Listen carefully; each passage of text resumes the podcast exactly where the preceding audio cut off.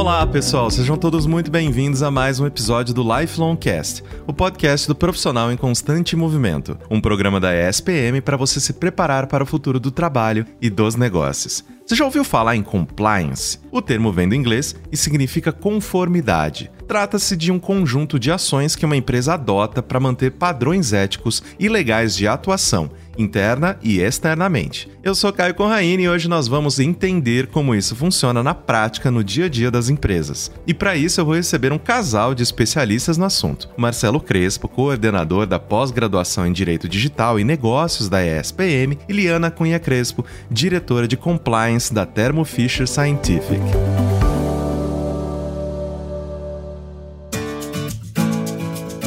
Marcelo, Liana, sejam muito bem-vindos ao Lifelong Cast. Muito obrigado por ter aceitado o nosso convite. Obrigada, Caio. Obrigada, Marcelo, pelo convite. Uma alegria estar aqui com vocês para falar um pouco sobre compliance. Também agradeço ao Caio e a Liana pela oportunidade da gente bater esse papo sobre temas bastante importantes e que vão interessar basicamente para todo mundo que está relacionado com negócios. Exatamente, queridos. Vamos começar então com as definições. O que, que é compliance, né? Qual que é o objetivo e quais são os pilares desse conceito? Bom, eu vou começar um pouco pelo óbvio, que é aquilo que todo mundo já deve ter ouvido falar. Compliance veio do inglês cumprimento né? Mas ninguém cria uma área para falar só da importância de cumprir com normas, com leis, com regras. Compliance vai muito além disso. Então, quando nós pensamos no que a área de compliance faz, é importante lembrar do papel de ética, de integridade, de garantir que exista um olhar para dizer: olha, embora aquilo seja legal, talvez não seja moral, talvez não seja aquela atividade ou ação ou proposta, projeto, lançamento, estratégia que vai falar a favor da empresa, que vai falar de maneira positiva sobre como os profissionais que atuam fazem negócio. Então, se a gente for pensar um pouco no papel da área de compliance, inclusive, eu diria que o papel da área de compliance é verificar, atuar, mitigar, prevenir riscos. Porque nós sabemos que fazer negócios é sinônimo de correr riscos. Na verdade, acordar é sinônimo de correr risco, né? Então, a área de compliance tem esse papel de identificar, gerenciar e lidar com os riscos. Claro que dentro da área de compliance discute-se muito quais são os riscos que são possíveis e quais são os riscos que não são possíveis. Então, por isso, a área de compliance tem um trabalho grande de se envolver com outras áreas, de discutir projetos, de apoiar as áreas de negócio para ajudar com que este olhar seja feito para garantir que os negócios sejam feitos de forma ética, de forma adequada. E aí, Caio, você perguntou um pouco até sobre os pilares, né? A área de compliance, ela tem hoje em dia uma série de iniciativas e até de fontes que podem trazer aquilo que a gente chama de pilares de compliance, né? Então, empresas multinacionais muitas vezes seguiam pelo que diz o Departamento de Justiça dos Estados Unidos, que é o DOJ. Empresas locais às vezes se baseiam no que diz o CAD, no que diz o IBGC, no que dizem diversas instituições. Eu, quando falo sobre compliance, opto por trabalhar com alguns elementos que me parecem os principais, mas isso não quer dizer que sejam os únicos e não quer dizer que mencionar outros elementos esteja errado. Eu sempre ensino para os meus alunos sobre a importância do apoio da alta liderança, sobre a importância de termos código de ética, políticas, procedimentos, mas não adianta ter esses códigos e ter essas políticas e não comunicar. Então a parte de educação, comunicação e treinamento é muito importante também. E depois que você ensinou, que você comunicou os processos, é importante que sejam feitos processos de monitoramento e auditoria para ter certeza de que esses processos estão sendo cumpridos e estão sendo efetivos. E além disso, é importante também que os colaboradores dentro de uma empresa se sintam ouvidos. Então a gente vai para um outro elemento que se chama helpline ou hotline, que é garantir que o colaborador tem um canal para que ele possa procurar ajuda, dizer que está acontecendo alguma coisa ou dizer que alguma situação não está confortável para ele e que ele quer pedir uma ajuda. E na verdade o ideal é que esse hotline seja anônimo, que ele esteja disponível o tempo todo e que ele seja aberto não só para colaboradores, mas para quaisquer terceiros, quaisquer pessoas que queiram trazer alguma sugestão ou alguma indicação de problema que precise ser verificada. E além disso, né, o próximo elemento seria a parte de investigação e aplicação de medidas de correção. Então, uma vez que você faz toda essa análise, né, do que foi recebido, você trabalha nessa investigação e você atua para tentar corrigir esses processos. E aí, eu já comentei com vocês do papel da área de compliance em identificar risco, mapear risco, então eu também separo esses dois pontos como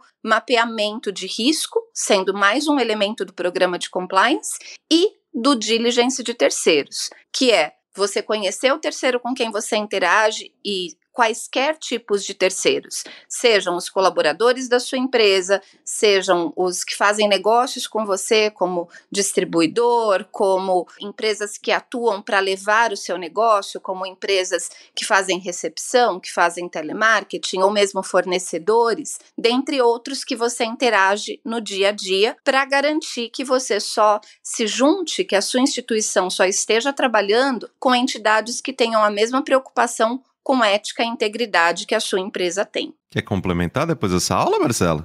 Fica difícil trazer alguma coisa relevante depois de tudo isso, mas é, o que eu poderia acrescentar é que atualmente a gente pode discutir aspectos um pouco mais relacionados à efetividade de um programa de compliance, porque tudo isso que foi trazido pela professora Eliana é fundamental para um programa, mas o que, que de fato vai acabar demonstrando que isso funciona dentro de uma corporação. Claro, o bom relacionamento do departamento de compliance com os demais departamentos e vice-versa, mas existe uma coisa que é um princípio que a gente pode chamar, que é o princípio da prestação de contas e da responsabilidade. A gente poderia dizer que é o princípio da accountability. Quer dizer, a empresa, para ela fazer tudo isso que a Eliana falou, não basta ela fazer a política, colocar o código de conduta, ter uma comunicação com a alta gestão. É preciso se apropriar desse tipo de responsabilidade derivada dos riscos do negócio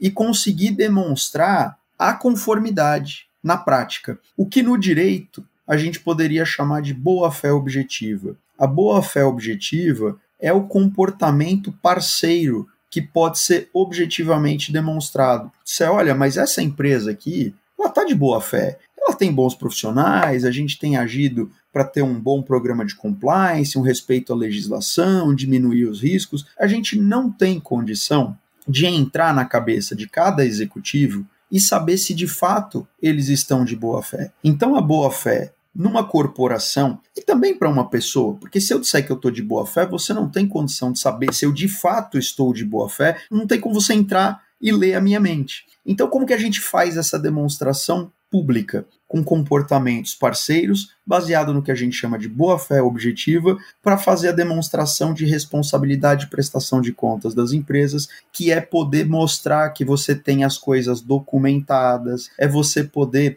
ter aquele comportamento e que você fala, bom, se a empresa está fazendo isso, isso, isso, ela está de boa fé. Ela publicou a política, ela tem um código de conduta, em determinadas situações ela está fazendo comunicados para o público, para a imprensa. Então, compliance ele precisa ser no final do dia tangibilizado. Essa tangibilização ela acontece em duas perspectivas. Na perspectiva interna da corporação, com o departamento de compliance interagindo com todos os demais dentro da empresa, mas tem o um lado externo, que é como essa corporação consegue mostrar socialmente, governamentalmente, administrativamente, que ela tem um programa de compliance e que é efetivo. E queridos, qual então a relação do compliance com a governança corporativa e o ESG? A gente já teve, né, um episódio do Lifelong Cast sobre ESG, a importância que as empresas estão dando para essa bela sigla. Então eu queria perguntar para vocês qual seria essa relação entre esses termos e entre esses conceitos. Claro, Caio. Marcelo já iniciou bem essa fala sobre os pilares da governança corporativa, né? Ele comentou do accountability, que é essa questão da prestação de contas, e eu faria também menção ao pilar de transparência, que a governança corporativa está totalmente pautada e que, vejam, tem total relação com aquilo que a área de compliance é responsável por fazer, em deixar claro o que está sendo feito, como, com qual objetivo, exatamente para demonstrar que uma atividade é feita, é documentada, uma iniciativa, um negócio, é feito de forma adequada. Outro dos pilares da governança é também a equidade, né? Garantir um tratamento justo para todas as partes interessadas e fazendo esse paralelo com compliance, garantir essa integridade, garantir que o processo seja justo e adequado para todos os stakeholders, né? Para todas as entidades com quem o compliance está relacionado, com quem a instituição, com quem essa empresa, esse negócio interage. Então, se você pensar numa empresa, desde o seu fornecedor até o seu cliente final. Então, tudo aquilo que a empresa precisa para produzir os seus produtos, até chegar à ponta e chegar ao seu cliente final levando um bom produto, uma boa experiência. Então, tudo isso passa por esses pilares.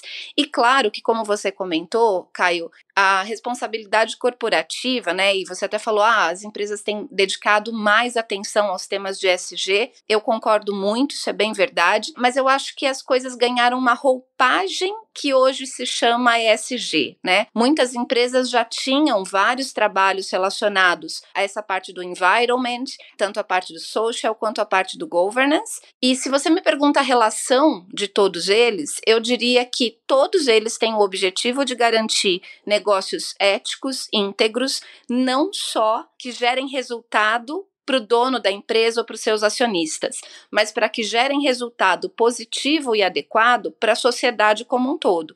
Então você para de pensar só naquele que investe e pensa em todos aqueles que são impactados, né? Então, por isso a preocupação da empresa tem que ser muito além dos seus lucros, mas sim dos seus impactos de maneira geral, tanto tendo seu lucro quanto gerando resultados positivos para a sociedade. E por isso eu diria que compliance é um braço para executar a governança corporativa adequada. Né? Acho que compliance é uma das ferramentas para garantir que essa governança aconteça de forma adequada. Eliana, aproveitando né, que você mencionou muito bem né, todas essas questões dos benefícios, do compliance, da importância né, de utilizar né, e implementar esses conceitos na empresa, como que está estruturada a área de compliance da Thermo Fisher, né? Dá um exemplo para a gente, então, no dia a dia, como que funciona exatamente o seu trabalho. Caio, você está me dando uma oportunidade muito boa, que é tirar uma ideia ou um preconceito de que apenas profissionais do direito podem atuar dentro do compliance. Eu sou advogada,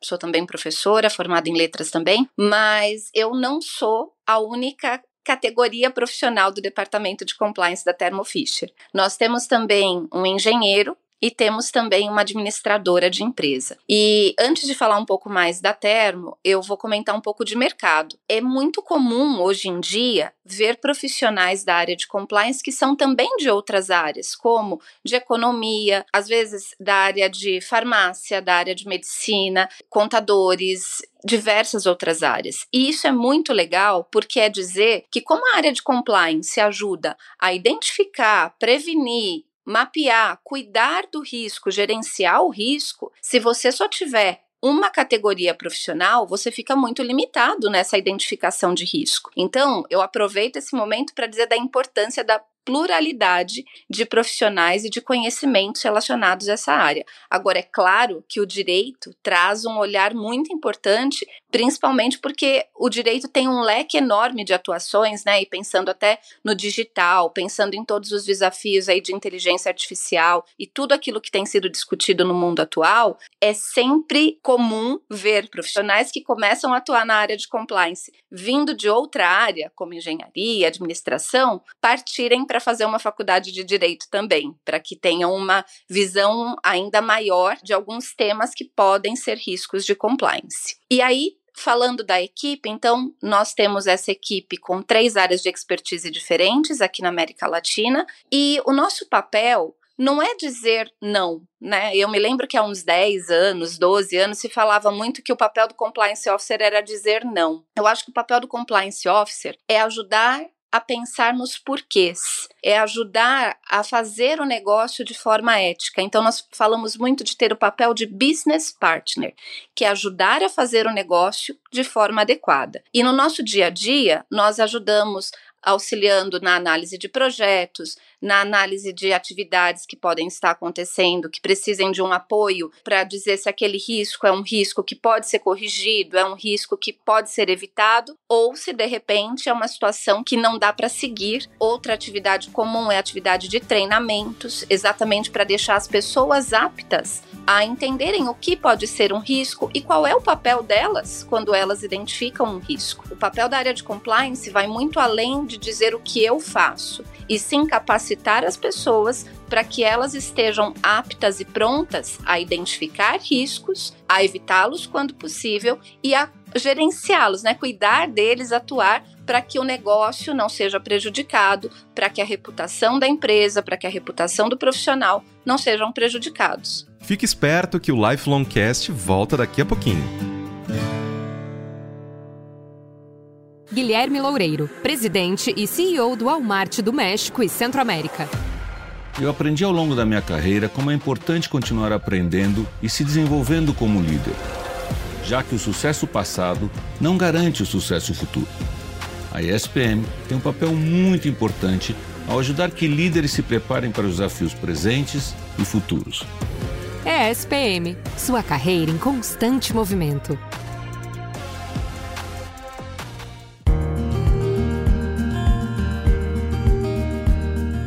E falando nessa questão também dos estudantes e mirando no nosso futuro, né, mirando nas tecnologias que estão surgindo, eu queria falar um pouquinho de inteligência artificial, né? Porque eu queria perguntar para vocês se tecnologias como ela fazem parte do dia a dia de uma área de compliance, se sim, de que forma e também quais outras ferramentas são utilizadas. Por exemplo, comentei com vocês da importância dos treinamentos, né? A inteligência artificial, as ferramentas digitais auxiliam muito nesse processo, porque a área de compliance nem sempre consegue estar presencialmente com todos os colaboradores e nem sempre todos os colaboradores estão disponíveis em um momento do treinamento. Então, contar com essas ferramentas digitais e com a inteligência artificial, às vezes até para mudar a forma de comunicar, para pensar em novos desafios, é super relevante. Além disso, para trabalhar com os monitoramentos, auditorias, verificações de alguns temas, como eu comentei com vocês, que é depois que você conversou sobre aquilo que é necessário, necessário, como aquilo que é necessário tem sido implementado ou não, né? Às vezes você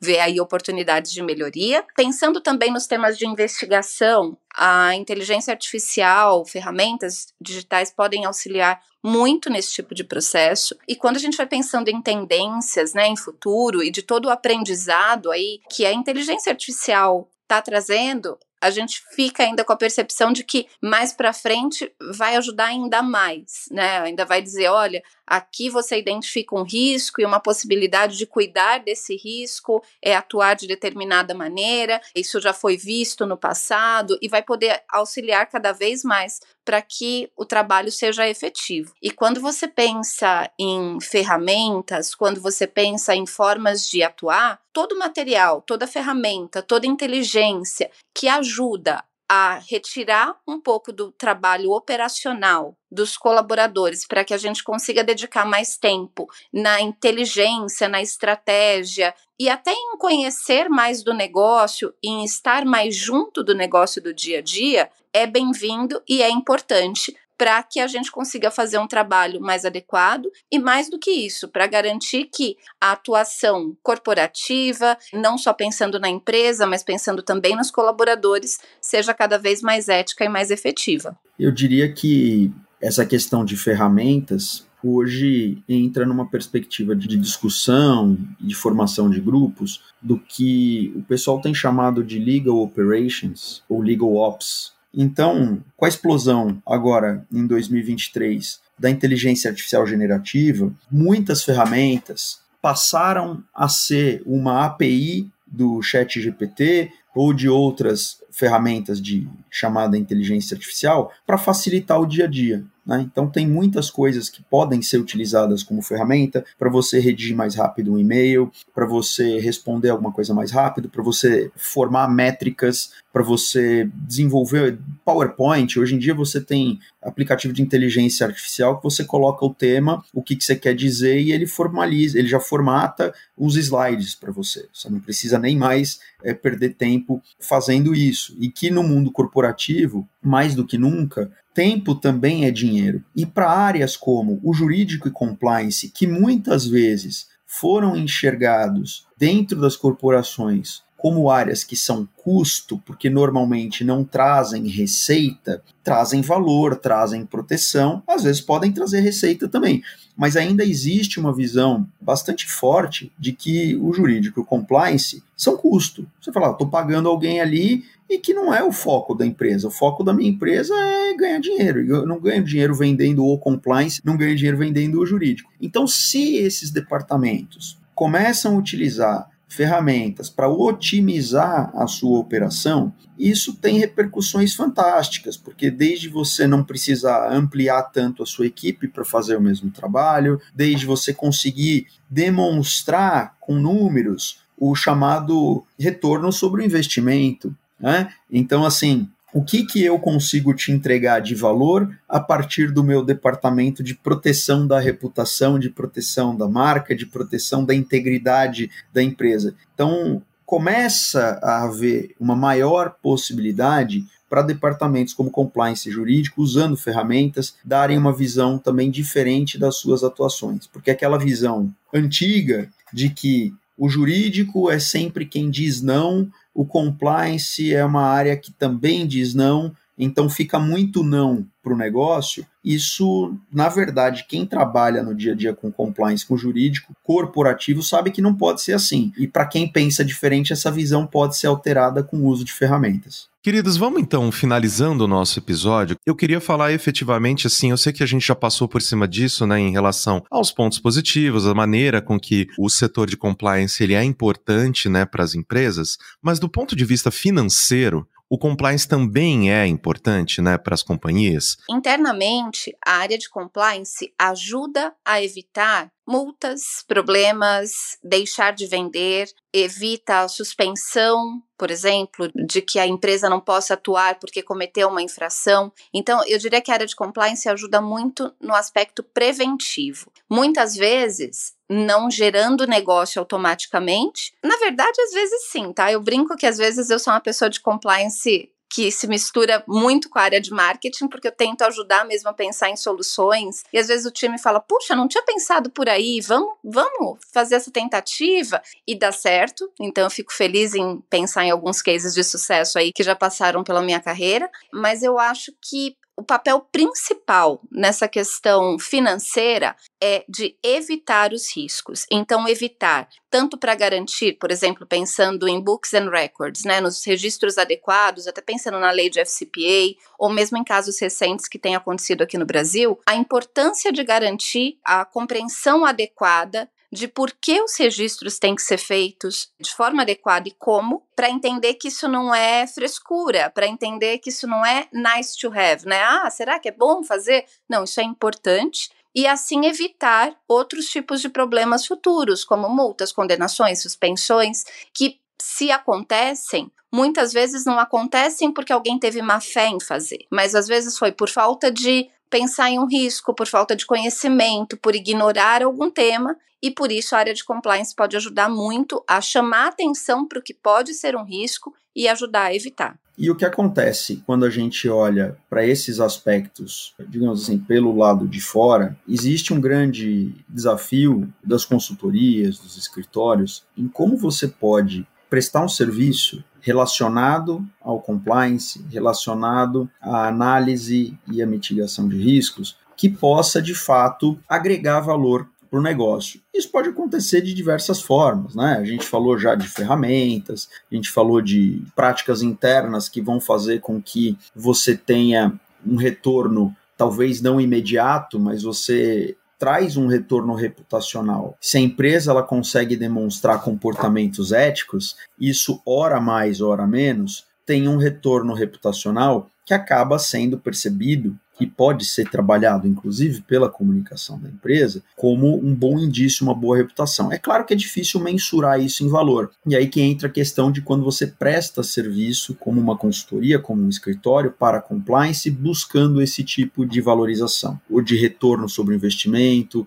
ou de você, de fato, colocar dinheiro para dentro das empresas a partir de um departamento jurídico e compliance. Isso vai depender muito de cada caso, vai depender muito de você ter um caso concreto, porque é um caso que pode nascer dentro de um departamento, por exemplo, jurídico, contencioso, pode se tornar algo mais focado na atividade de compliance. Por exemplo, você descobrir lá um tipo de falha num processo que possa levar à ocorrência de fraudes, você vai parar de perder dinheiro a partir de um trabalho preventivo. Então, nem sempre o, o valor que compliance vai trazer é simplesmente botar dinheiro dentro da empresa. Muitas vezes isso vai acontecer por você mitigar tanto, impedir tanto um risco, você fala, vou parar de perder dinheiro, porque no balanço isso também é importante, né? Não só você ter receita, mas você ter menos despesa. Se eu consigo ter uma estrutura íntegra, a chance de perder dinheiro com ela é menor. E aí o desafio de você conseguir demonstrar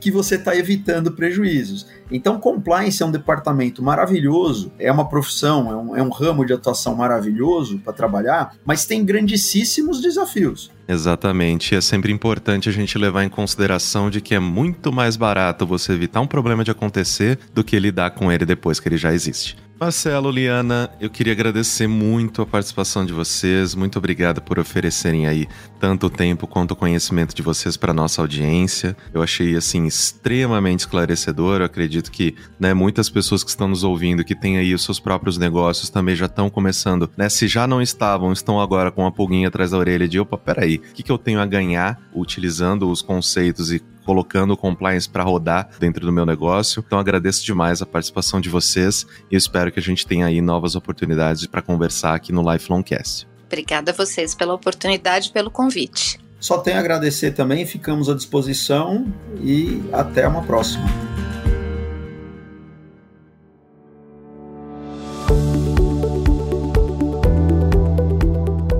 A gente ouviu, mais do que um nome bonito, compliance é essencial para que as empresas minimizem riscos éticos e legais dentro da companhia na sua relação com a sociedade. Eu espero que você tenha gostado do episódio de hoje. Não se esqueça de seguir o Lifelongcast na sua plataforma de streaming favorita e avaliar o programa. Lifelongcast é produzido pelo Núcleo de Conteúdo da ESPM em parceria com a Maremoto. Eu sou Caio Corraine, host do programa, e trabalhei junto com essa equipe. Concepção, curadoria e produção executiva: Jorge Tarquini e Felipe Oliveira. Roteiro: Lucas Scherer. Produção: Thaís Santiago. Edição e sonorização: Caio Corraine. Coordenação geral Maremoto: Caio Corraine.